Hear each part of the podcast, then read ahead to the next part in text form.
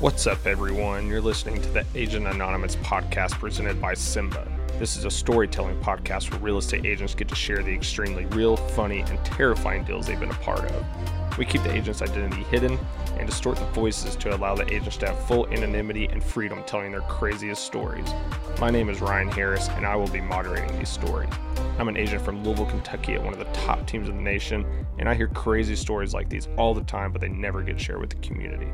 If you like what you hear, please rate the podcast and share it with a friend. If you have a story of your own, reach out directly using the contact info in the description. No story is too crazy. Now let's get into it.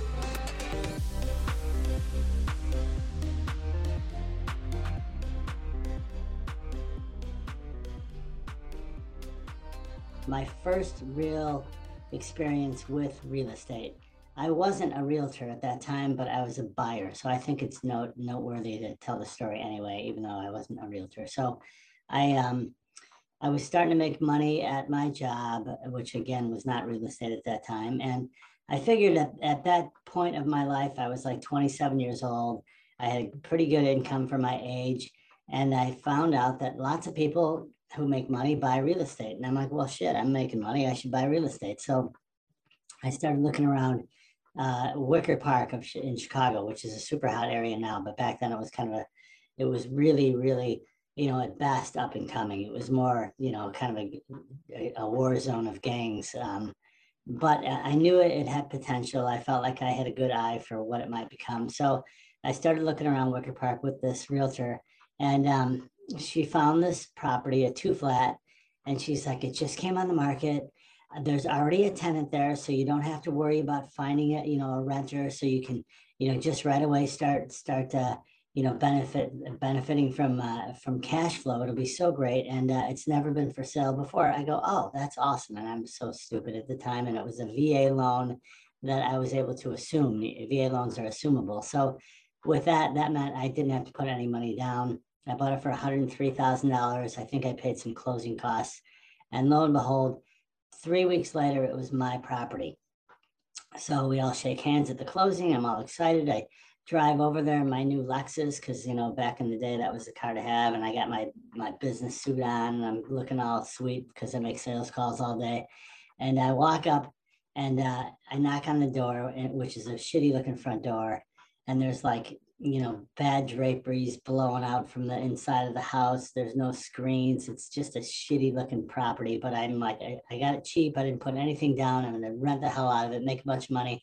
Appreciation is going to come and I'm to be freaking rich. So I knock on the door. Finally, the door flies open and it's it's like two o'clock in the afternoon. This dude has got his shirt off, holding a bottle of malt liquor in his hands, covered in tats. And he says, What the fuck do you want? I go, Oh, I go, well, um, I'm your new landlord and I just closed on this building and I just wanted to let you know that, you know, I'll be taking care of things from here on out and and I'll come over every month for rent. And I usually like to get it on the first, but I'll give you a five day, you know, grace period. So if you can't pay me till the fifth of the month, that's okay too. And my name's and he he he slaps my hand away and he goes, fuck you, you motherfucker. He goes, This is my building. And if I ever see you again, I'm gonna shoot you in the face. I go, shoot me in the, he goes, that's right. I will shoot you in the face.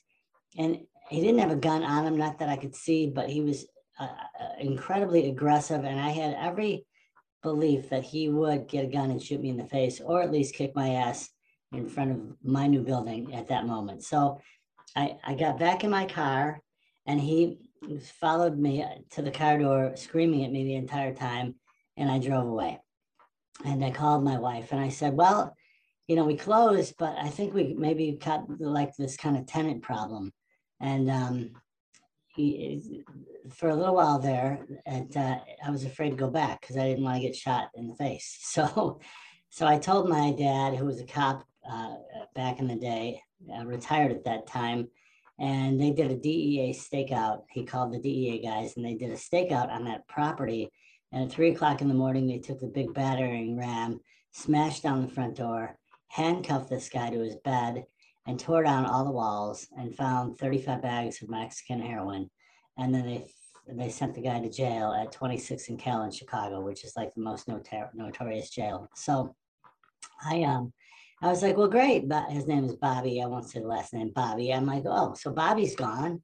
So now I'm going to get these guys in here, rehab the whole place, and I'll, I'll either flip it or I'll rent it. So I start with the rehab thing on the second floor where, where Bobby used to live, which is a disaster. And um, the lady on the first floor, who I thought, all right, this will be cool. I'll have a nice renter with her. Well, she comes out and and she is, um, I guess, it, it was obvious to me that she was a hooker and Bobby was her pimp. And and she told me that I couldn't come there because Bobby was going to get out of jail soon, and when he did, he would shoot me. And she had scars on her face that the other neighbor told me um, when she was with her clients, uh, hooker clients, she tried to keep the money and not give it to Bobby, who was her pimp, and Bobby sliced her face. So she was like hooker looking, but very more scary than a normal hooker because she had scars all over her face because Bobby Bobby was crazy.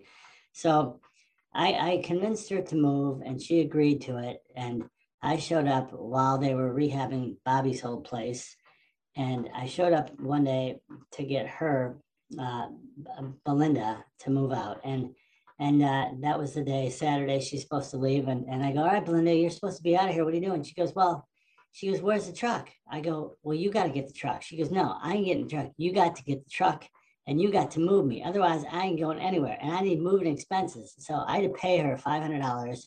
I got a truck and I moved all her shit to get her out of my building because if I didn't, I would have to pay the courts to get her evicted to go through all that process. So now finally, Belinda's gone, Bobby's gone. I rehabbed the whole place, and uh, I'm ready to, to rent it out. And the neighbor who kind of be, befriended me, maybe I think she felt sorry for me because she was probably sure I would get shot in the face pretty soon. She called me and said, uh, uh, you know, now that now that your building's all renovated, Bobby is out of jail and he's up in the building right now with a crowbar and he's he's smashing everything. And I go, oh my God. So, so I called my tough guy father, ex cop, and we go down there. And um, my dad says, all right, uh, you go up. It doesn't look like he's here. So you go up and assess the damage. I'll sit on the porch. And if you hear a gunshot, you come down because I'm going to need your help. And I go, okay. So I start walking up the stairs to Bobby's unit and I go, hey, I go, what are you going to need my help doing? What are you talking about? He goes, because if I see Bobby Dixon, I'm going to shoot him in the face. And then we got to drag him in the house. So that way it'll be self defense. Because if they catch me shooting him when he's on the sidewalk, it's murder. And I don't want to go to jail. So you got to help me drag him in the house after I shoot him. I go, okay. so I go upstairs. I saw he's wrecked everything. Like my sink is smashed, the toilet smashed, the drywall's all trashed. And he, uh, thankfully he's gone and I don't hear a gunshot. So I know my dad didn't have to shoot Bobby Dixon. I come back down. My dad's like, all right, lucky for him, he didn't show up. Let's get the hell out of here. So we left and I sold the property. I think I lost $3,000 after having bought it with nothing down and selling it. And about 15 years later, my realtor friend who sold me that property, which by the way, the closet of that property right after I bought it was full of for sale signs from all the other realtors who tried to sell it. So when she told me it had never been for sale, that was all bullshit because it had been listed by like 20 people. And back in those days, I couldn't access the MLS or Redfin or anything to see how many times it had been on the market. So that was a big lie. Um, but anyway, 20, you know, 15 years later, now she's friendly with me and she sends me a listing. And I think I sold it for $102,000 and it just hit the market. This is like two years ago. It hit the market for 675,000 and sold in a day. And I told my wife, I go, look at this is that property where that dude lived who was going to shoot me in the face that I had to lose three grand with. She and I go, it sold for 675. She goes, you know what? At least you didn't get shot in the face. This podcast is presented by Simba, the only app in the real estate industry built to empower agents to become better entrepreneurs by combining customer relationship management with an agent's real time finances, giving them the clarity and control they deserve across their entire business. Simba is alleviating the stress related to finances for real estate agents. To learn more, visit getsimba.com, listed in the description.